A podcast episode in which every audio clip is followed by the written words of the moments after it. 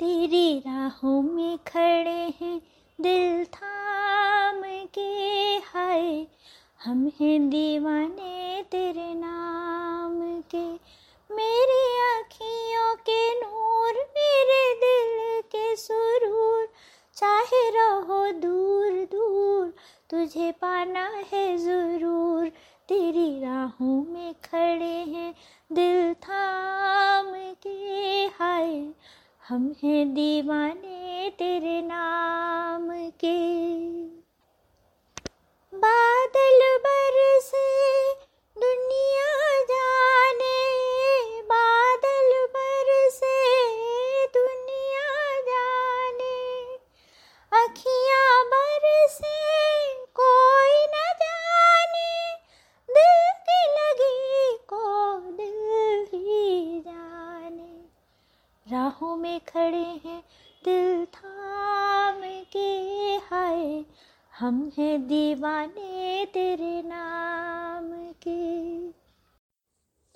नमस्कार।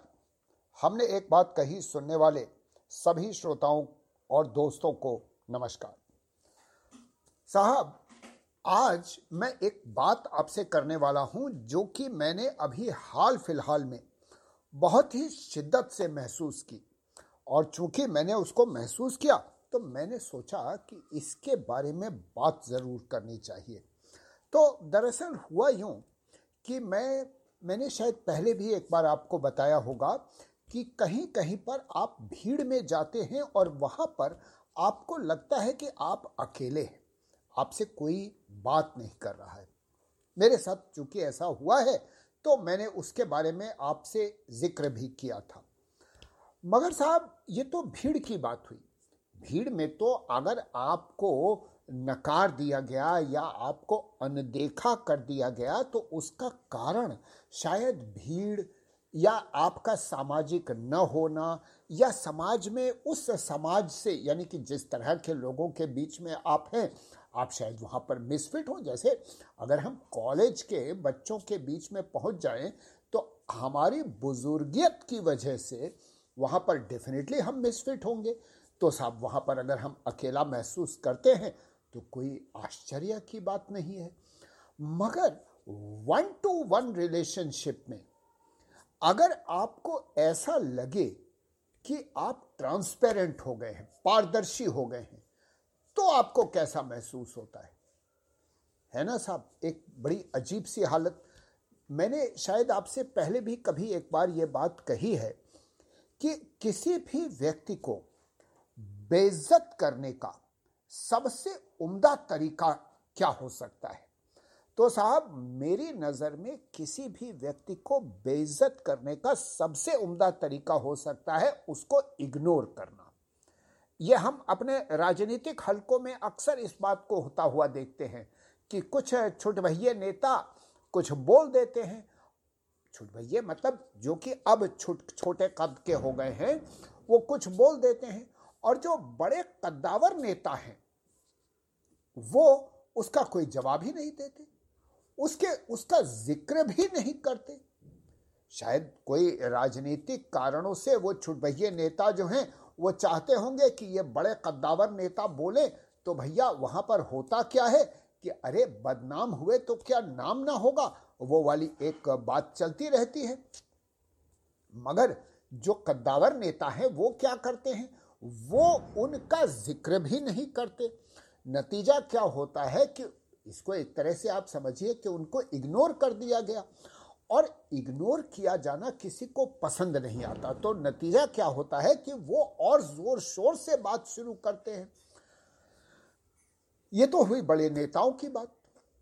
अब साहब हमारे साथ क्या हुआ? हमारी एक परिचित है। देखिए, हमारी परिचित है मतलब अब आप समझ सकते हैं कि वो हमारे तो नहीं है, हमारी है, मगर हम चाहते हैं कि वो हमारी परिचित के नाम से कहलाए, मगर वो सिर्फ़ परिचित रहना चाहती हैं, वो हमारी परिचित नहीं होना चाहती। तो साहब, हमने अभी हाल फ़िलहाल में एक दिन बड़ी उम्मीद से उनके पास से अपनी तशरीफ़ गुजारी। साहब उनकी नज़रों में लगता है हम पारदर्शी हो गए थे। देखिए अब मैं ये तो नहीं कह सकता हूँ कि वो, आ, वो देख ना पाई होंगी क्योंकि अब हमको न देख पाए इसके लिए आदमी को या तो अंधा होना पड़ेगा। अंधा होगा तो डेफिनेटली हमें नहीं देख पाएगा।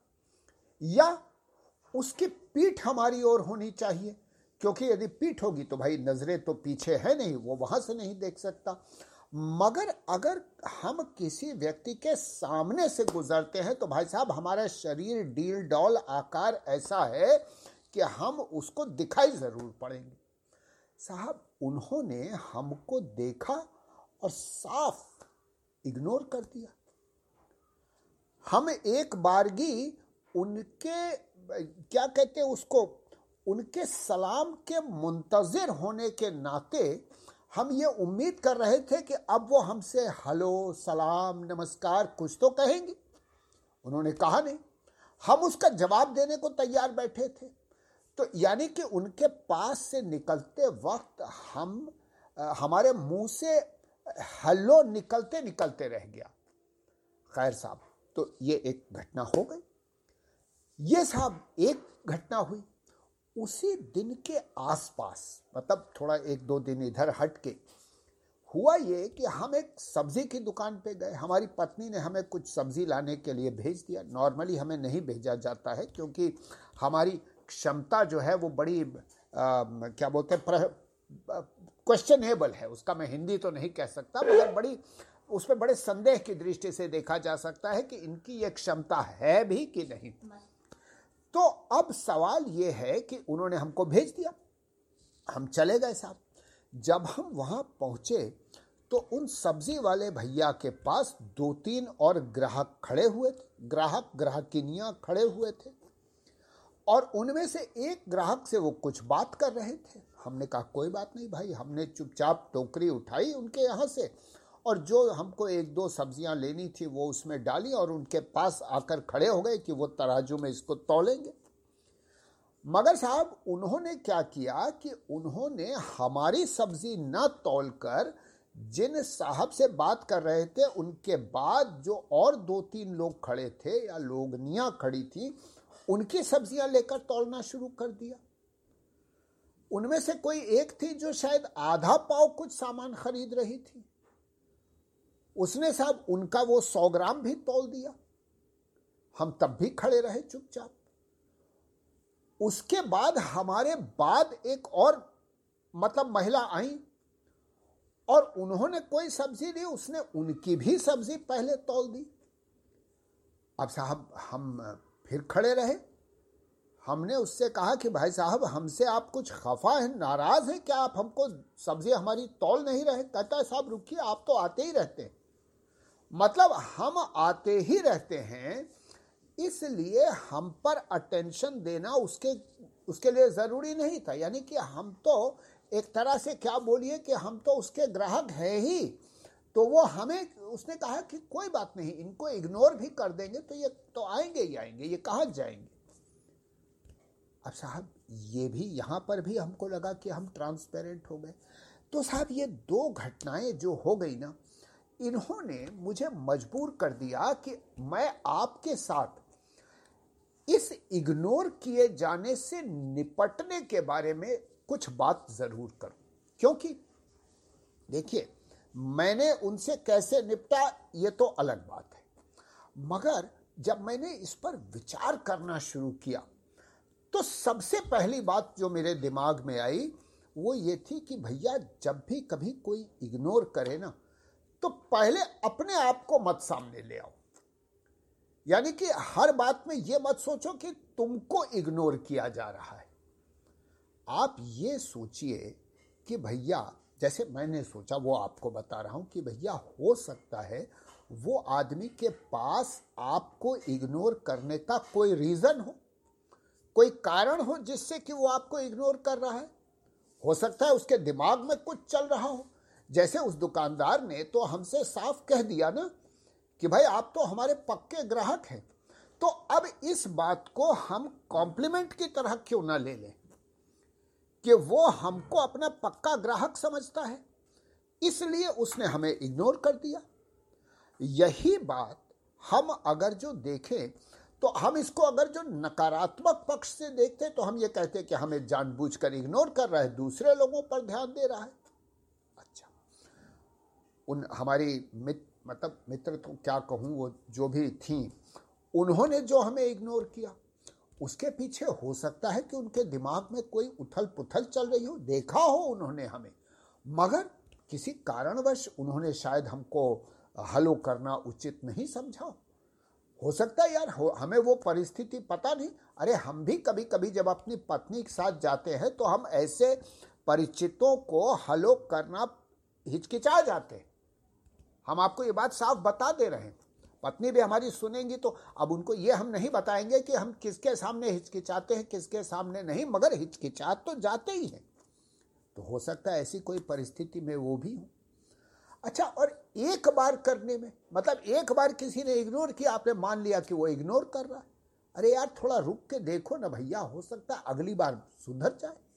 तो हम तो साहब देखिए हम तो भरोसा करते हैं कि भैया वक्त देना चाहिए। यानी इग्नोर किए जाने पर पहली बार में नाराज़ ना हो जाइए। और भाई, नाराज़ होने की क्या बात है? कोई आपको गाली तो दिया नहीं? अरे इग्नोर ही न किया है। आपको यह नकारा ही तो है। अरे, चलिए, उसको छोड़िए। अरे यार, तू नहीं, और सही। सवाल यह है कि भैया ज़रूरी है कि उन्हीं से संबंध रखा जाए, यानी उसी सब्ज़ी वाले सब्ज़ी लिया जाए।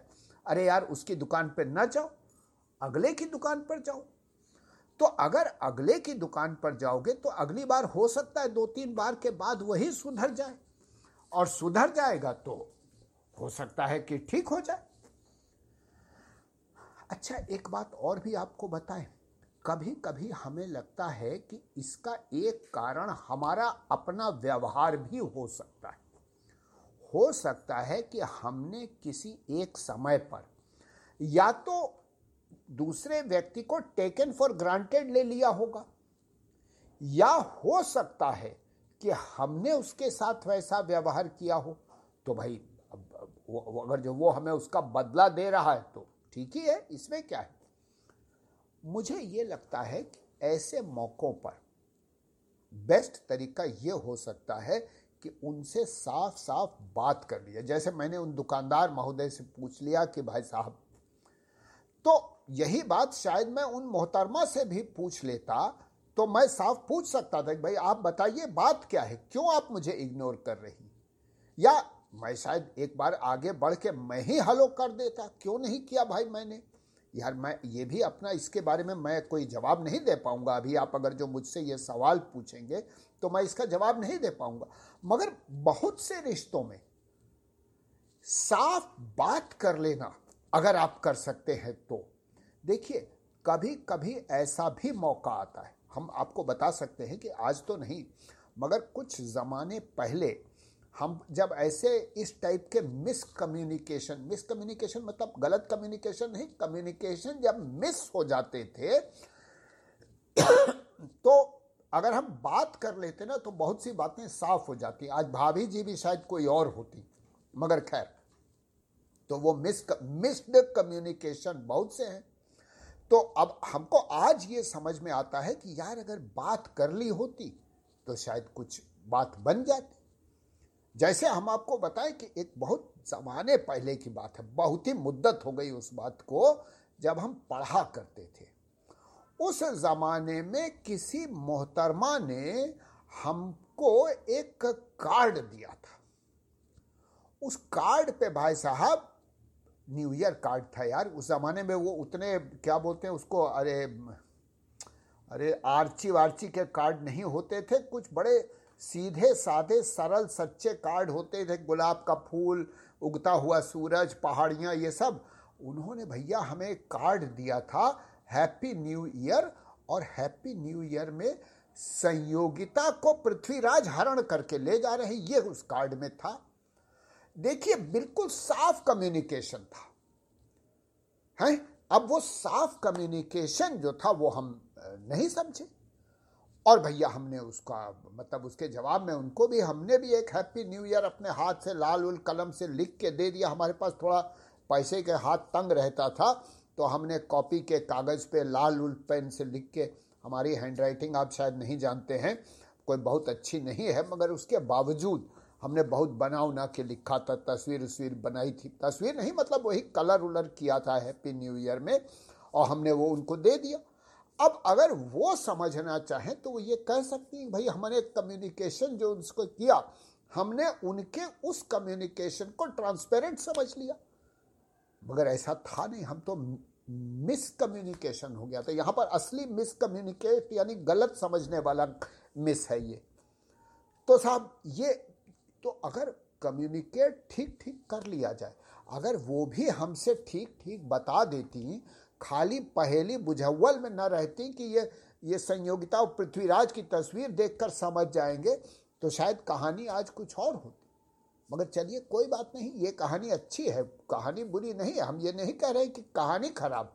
मगर हम बता रहे हैं कि कहानी बदल सकती थी। अच्छा अब हम एक बात आपको और बताएँ भैया।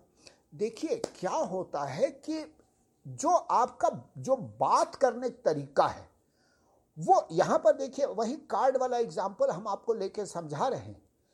हमारा मीडियम ही गलत था। उनका मीडियम ही गलत था। हमारा तो छोड़िए। अरे भैया कार्ड में काहे ये सब बात कहने की ज़रूरत थी? आपको बातों में कह सकते थे ना? बात से बात समझाइए। कार्ड क्या दे रहे हैं? तो अगर मीडियम आपका, यानी जो मैसेज जो दिया जा रहा है, अगर उसको स्पष्ट शब्दों में समझाया जाए तो अच्छा है। जैसे अब आजकल का जमाना होता तो हम क्या कहते कि भैया, ईमेल का जवाब है। ईमेल से दे दो, व्हाट्सएप का जवाब है। व्हाट्सएप से दे दो। अब ये ये क्या बात हुई कि किसी ने फेसबुक पे लिखा और आप उसको, वो क्या बोलते हैं, ट्विटर और एक्स पे जवाब दे रहे हैं? ये तो जवाब, ये तो बात बनी नहीं ना भाई। सवाल यह है कि हमारे हिसाब से अगर इग्नोर करने से बचा जाना है तो भाई साहब, सही मीडियम से अपनी बात कम्युनिकेट करिए। अच्छा एक हम पहले भी कहे आपसे कि देखिए, ध्यान मतलब जिसे कहते हैं ना, अगले की बात समझिए कि भैया जो सिचुएशन है, उस सिचुएशन में उसने कुछ किया है। अब आप उसी सिचुएशन पे रिएक्ट कर दें। तो ये तो कोई बहुत बुद्धिमानी की बात नहीं हुई ना। हम ये नहीं कह रहे हैं कि हम आपको कोई बुद्धिमत्ता की शिक्षा दे रहे हैं। हम अपनी बात बता रहे हैं कि हमें जो निराशा अपने दिल में हुई है ना, कि यानी हमको लगता है कि अरे, अब देखिए, हम ये तो नहीं कहेंगे कि सपने टूट गए, मगर हमें थोड़ा खराब तो लगा भाई। हम इसमें, इस बात से इनकार नहीं करेंगे। अब हमारी धर्मपत्नी भी जानती है कि हम ज़्यादा नहीं, मगर हमको बुरा ज़रूर लगता है। अगर बुरा लगा तो भैया ऐसा क्या है? अरे, एक मौका और दीजिए। अरे, एक मौका और दीजिए मतलब दो चार मौके दीजिए। ऐसा नहीं कि एक दो बार में ही आप, अरे यार, परिस्थिति समझिए। हो सकता है कि उनकी परिस्थिति थोड़ी फ़र्क हो। अच्छा एक बात आपको और बताएँ। हमारी भी ये एक, जैसे कहते हैं, हम हम सीमा नहीं समझ पाते। कि भाई कहाँ पर आपको किस हद तक जाना है? ये बात तो है ना भाई? देखिए, हम अगर उन महिला से या मतलब जो भी मित्र हैं, उनसे हम जिसे कहते हैं कि दुआ सलाम की अपेक्षा रखते हैं, सलाम के मुंतज़र हैं अगर हम तो उसके मुंतज़र हम कहाँ पर हैं? जब वो हमें कहीं देखें या हम उनके घर जाएँ या वो हमारे घर आवें तब हम सलाम के मुंतज़र हैं। अब ऐसे सड़क पे चल रहे हैं और सड़क पे चलते चलते हम दुआ सलाम के मुंतज़र हो जाएँ, ये तो बात बनती नहीं। अरे भाई, सड़क पे चलते समय नहीं करना चाहता कोई आपको दुआ सलाम, नहीं दिखाना चाहता कि हम इस तरह के लोगों को, इस तरह के मतलब देखिए, हम कोई खराब लोग नहीं हैं। मगर संभव है कि भाई उनके नज़र में हम उतने अच्छे भी ना हो। तो अब ये जो सीमाएँ हैं, ये भी हमको समझनी होंगी। देखिए, यहाँ पर मैं जितनी बातें अपने बारे में कह रहा हूँ, ये समझ लीजिए कि ये बातें यूनिवर्सल हैं। ये सबके लिए लागू होती हैं। और जहाँ तक मुझे लगता है भाई साहब, इन सब बातों का उम्र से ताल्लुक नहीं है। मतलब आप ये कहिए कि हमारी उम्र इतनी हो गई है, इसलिए लोग हमें दुआ सलाम नहीं कर रहे हैं। तो भाई साहब, इससे मैं सहमत नहीं हूँ। ये घटनाएँ हमारे साथ 18 साल में भी हो चुकी हैं और आज 70 में भी हो रही हैं। तो हम तो यही कहेंगे कि यूनिवर्सली सत्य है। नहीं नहीं मतलब हमारा ये नहीं कि आप ये कहिए कि आपकी तो औकात ही यही है कि आपको इसी तरह से ट्रीट किया जाए। नहीं, ऐसा नहीं है। क्योंकि हम देखिए, हम एक बात आपको बताते हैं। कि हमको लगता है कि कहीं कहीं पर हमको सपोर्ट कम मिलता है। सपोर्ट कम मिलता है मतलब देखिए क्या है कि अगर हमारा परिवार, हमारे दोस्त, हमारे अहबाब ये जो है ना, अगर ये हमारे बारे में अच्छी बातें करें, मैं ये नहीं कह रही झूठी बातें करें, अच्छी बातें करें। ये नहीं कि हमेशा यही बताते रहें कि अरे ये तो ऐसे लीचड़ हैं, फलाने हैं, ये सब इस तरह की बातें ठीक है एक आध बार कह लीजिए, कोई बात नहीं है, मगर हर समय वही बात, वही ज़िक्र करना। तो ये तो हमारा सपोर्ट नहीं हुआ ना। जैसे अभी आपको बताएँ, हमारे दरवाजे पर, हमारे पड़ोस ने, पड़ोसी ने एक रंगोली बनाई। उनकी बच्ची ने उसमें रंग भरा। अब साहब, हम बड़े एहसानमंद रहे कि भाई उन्होंने रंगोली बनाई, रंग भरा अच्छा लगा हमको। तो जब ये सब किया और संध्या काले उस बच्ची ने देखा कि हमारी रंगोली थोड़ी सी बिखर गई। तो उसने हम, दरवाजे पे ही हमसे कहा कि ये तो अंकल ने किया होगा। अब भाई साहब, हम कैसे बताएँ कि भाई रंगोली बिगाड़ने में हमारा कोई हाथ नहीं है? मगर वो इसलिए क्योंकि हमारे परिवार के लोग मानते हैं कि हमारा हाथ जो है ना, वो डेविल्स हैंड है। यानी कि हमारे हाथ से चीज़ें बिगड़ती ही हैं। तो उस बच्ची ने अगर हमारे ऊपर ये आरोप लगाया तो भाई साहब ज़रा भी गलत नहीं लगाया। क्योंकि उसको यकीन है कि ये भाई साहब से ही हुआ होगा, साला किया किसी ने भी हो, मगर यकीन हमारे लिए है। अब साहब, हम आपसे क्या बताएँ कि ये जो सपोर्ट की बात हम आपसे कह रहे हैं ना, हम ये सपोर्ट आप आज के इस एपिसोड में जो हम आपसे बातें कह रहे हैं, उसके ज़रिए से हम प्रार्थना कर रहे हैं कि भैया हमारे जो दोस्त, अहबाब, मित्र, परिचित, रिश्तेदार, भाई, बंधु, बहनें जो भी हैं, अरे भाई, हमारे बारे में थोड़ी अच्छी बातें किया करो लोगों से। आपको पता नहीं कि कब कौन अनजाना आदमी हमारा मित्र हो? यानी कि जो आपके हिसाब से आपको नहीं पता है कि वो हमारा मित्र है या नहीं, मगर अगर आप किसी अनजान के सामने भी ये कहने लगेंगे कि ये साहब रवि बाबू जो हैं, ये तो बस क्या बताएँ? तो भैया, उसको लगेगा कि अच्छा ये वही रवि बाबू है जिनका हम ज़िक्र सुना करते तो साहब, हमारी तो रेपुटेशन खराब हो रही है ना, और वो हमें अगली बार उसका परिणाम हमको भुगतना पड़ेगा। तो साहब, हम तो यही कहेंगे कि भैया इग्नोर किए जाने से निपटने के लिए कुछ बातें गांठ में बाँध के रख लीजिए। और सबसे महत्वपूर्ण बात यह है कि ये सब जो आपने सुना ना, ये तो ठीक है, ये तो इतने फॉर्मूले अगर आप भी चाहें तो भाई चुन लीजिए, अपना लीजिए। मगर सबसे इंपॉर्टेंट फॉर्मूला आपको हम बता दें, इन सारी बातों का लबो लुबाब ये है कि भैया अगर जो आप इससे परेशान हो तो भाई साहब आगे बढ़ जाओ। मतलब अगर वो परिचित एक, दो बार, चार बार इग्नोर करते ही जाए ना, जिनका मैं ज़िक्र कर रहा हूँ तो भाई साहब, सीधी बात यह है, उन परिचित को दरकिनार डाल दीजिए। और अगले परिचित की तरफ़ आगे बढ़िए। वो सब्ज़ी वाले को छोड़ दीजिए, कहीं और सब्ज़ी खरीदिए। अरे बाज़ार में ना तो परिचित होने वालों की कमी है और ना भाई साहब सब्ज़ी वालों की कमी है। तो यानी कि आजकल मॉडर्न जेनरेशन जेड की भाषा में अगर कहा जाए तो भैया move on formula is move on तो साहब, आज इसी बात के साथ अपनी बात समाप्त करता हूँ। आपने समय दिया है, उसके लिए ऑब्वियसली आपका आभारी हूँ। और आपको धन्यवाद कर रहा हूँ। आपको नमस्कार है मेरा। अगले हफ़्ते फिर मिलेंगे और कुछ बातें करेंगे। किस छलिए पे दिल आया? किस छलिए